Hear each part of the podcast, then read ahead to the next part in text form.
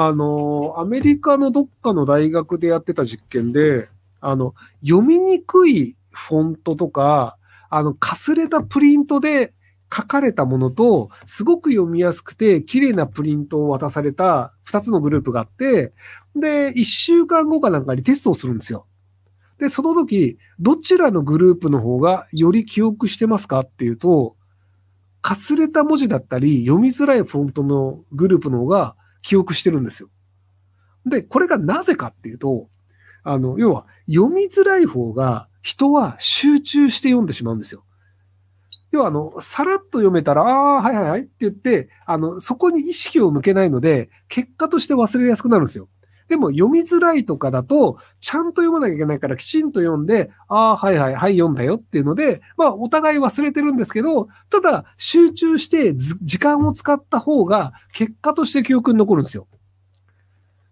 なので、あの、コメントで書いてある、その読みにくいっていうので、あの、苦労した方が、実はこう、読みにくくて苦労する方が、実はそこに、あの、注意を向けるっていう、自分自身の注意と時間がかかるので、結果として記憶に残るっていう。なので、あの、まあ、な、何を言いたいかっていうと、あの、コメントでもあったんですけど、あの、教科書読みづらい方がいいんじゃねえの？っていう。要はその、あの、読みやすいフォントにした方が、その読みやすいよねってね、教科書のフォントって、なんか最近も変わったんですけど、すごくね、読みやすくて大きい文字で書いてあるんですよ。で、すごく読みやすいんですけど、果たしてこう、大きい文字で読みやすくすることが本当に子供にとって良いのかっていうと、むしろ読みづらい方がいいんじゃねっていう。でね、あの、これ僕偏見も入るんですけど、あの、なんか、教科書とかの本にマーカーつけて、で、なんか、中学生の頃とか、なんか、オレンジのマーカーとピンクのマーカーとか、マーカー2種類使ったりする人っていたじゃないですか。で、あいつら大体バカだったんですよね。あの、僕その教科書に印をつけるとかも基本やらないんですよ。めんどくせえし、見見直さないし。で、結局、その、なんか、わかりやすくするとか、見やすくするとかっていう、装飾に時間をかけてる人は、多分、本質的な覚えなきゃいけないというところが後回しになっちゃうんですよ。もう多分ね、マーカー引くことが、もうなんかあの、その自分の作業となって、もうこんだけマーカー引いたからすげえ勉強したみたいな気分になっちゃうんですよ。それよりも、その、教科書をちゃんと読むっていう方がいいので、で、マーカー引くっていうのはパラパラってやった時に目につきやすいなんですけど、でも、そのマーカー引いて、あ、マーカー引いてあるなってなって多分飛ばしちゃうんですよ。で、あの、記憶をするために何をするべきかっていうと、あの、覚えてないものを炙り出すという作業が必要なんですよ。なので、その、例えばじゃあ、えっ、ー、と、こういうその教科書を読みました。で、次の日にテストをします。で、テストをして間違ったところを、あ、間違えたんだっていうので覚え直す。で、覚えてたから覚えてたらいいんですよ。なので、どこを間違えるのかっていうのをチェックして、間違えたところを覚えるという作業をすべきなんですよ。なので、その教科書に読んだ時にマーカーをするは、それは覚えなきゃいけないところだからマーカーしてるんだけど、むしろそれは覚えてるから、マーカー使う必要ないんですよ。なので、何にも書かないで、まずテストしてみて、分かんなかったところにマーカーをすべきなんですよ。ここは俺覚えられないぞと。なので、そのマーカーしてるところだけをチェックして、教科書にマーカーするよりむしろ覚えてないところだけをあの単語帳とかに抜き出した方がいいんだけど、っていうので覚えられなかったところを覚える。で、そのじゃあまた一週間後時間にテストをして、で、その時に、あの、覚えられないと思ったのが覚えたらもうそれ忘れていいんですよ。なので、覚えられないものだけを覚えるっていう風にした方が、人は記憶できるんですよ。っていうので、あの、その例で僕はサビーっていう単語を、あの、前に出して説明したと思うんですけど、savvy かな？英語で。で、あのね、これの意味をね、僕多分辞書ね、5回ぐらい引いてるんですよ。あの、要は、あの、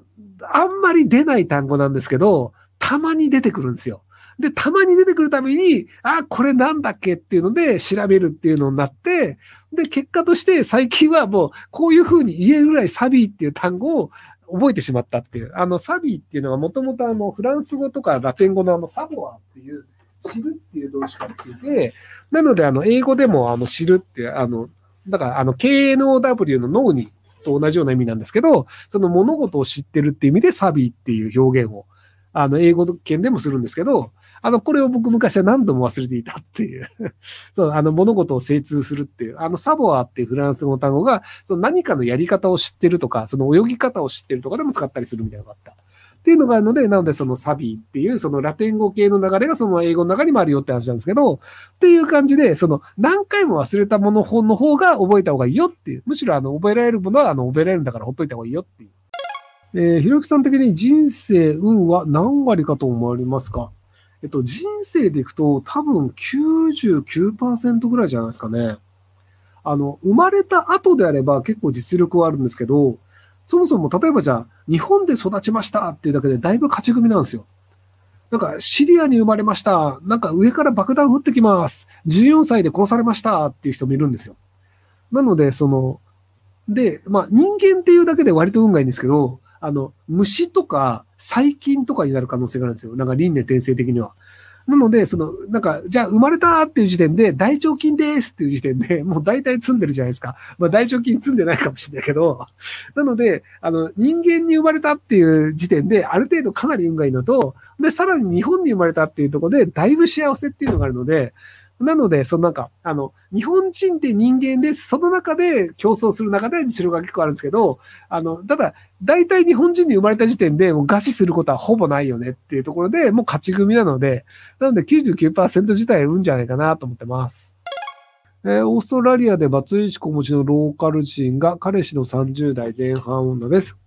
元妻にこう7歳は取られて、ほぼ連絡取れず、離婚理由は妻の、えー、打つ名からお金だけ送ってる。彼はとても人間として成熟していて最高の彼氏です。ただ私は初婚なので、ウィ婚なので家族から大反対、説得する方はありますか？あと考えられるリスクは何でしょうか？えー、お互い経済的にもかなり安定しているので結婚前提です。えー、この国の国際結婚70%の罹患、そのほとんどは20代前半の結婚だそう。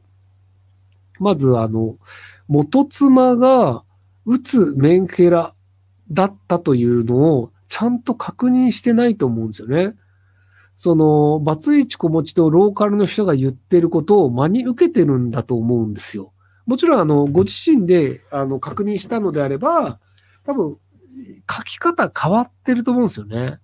で、お金だけ送ってるっていうのが、じゃあ、いくらの金額をいつまで払うべきという契約になってますかっていうのも多分確認してないと思うんですよ。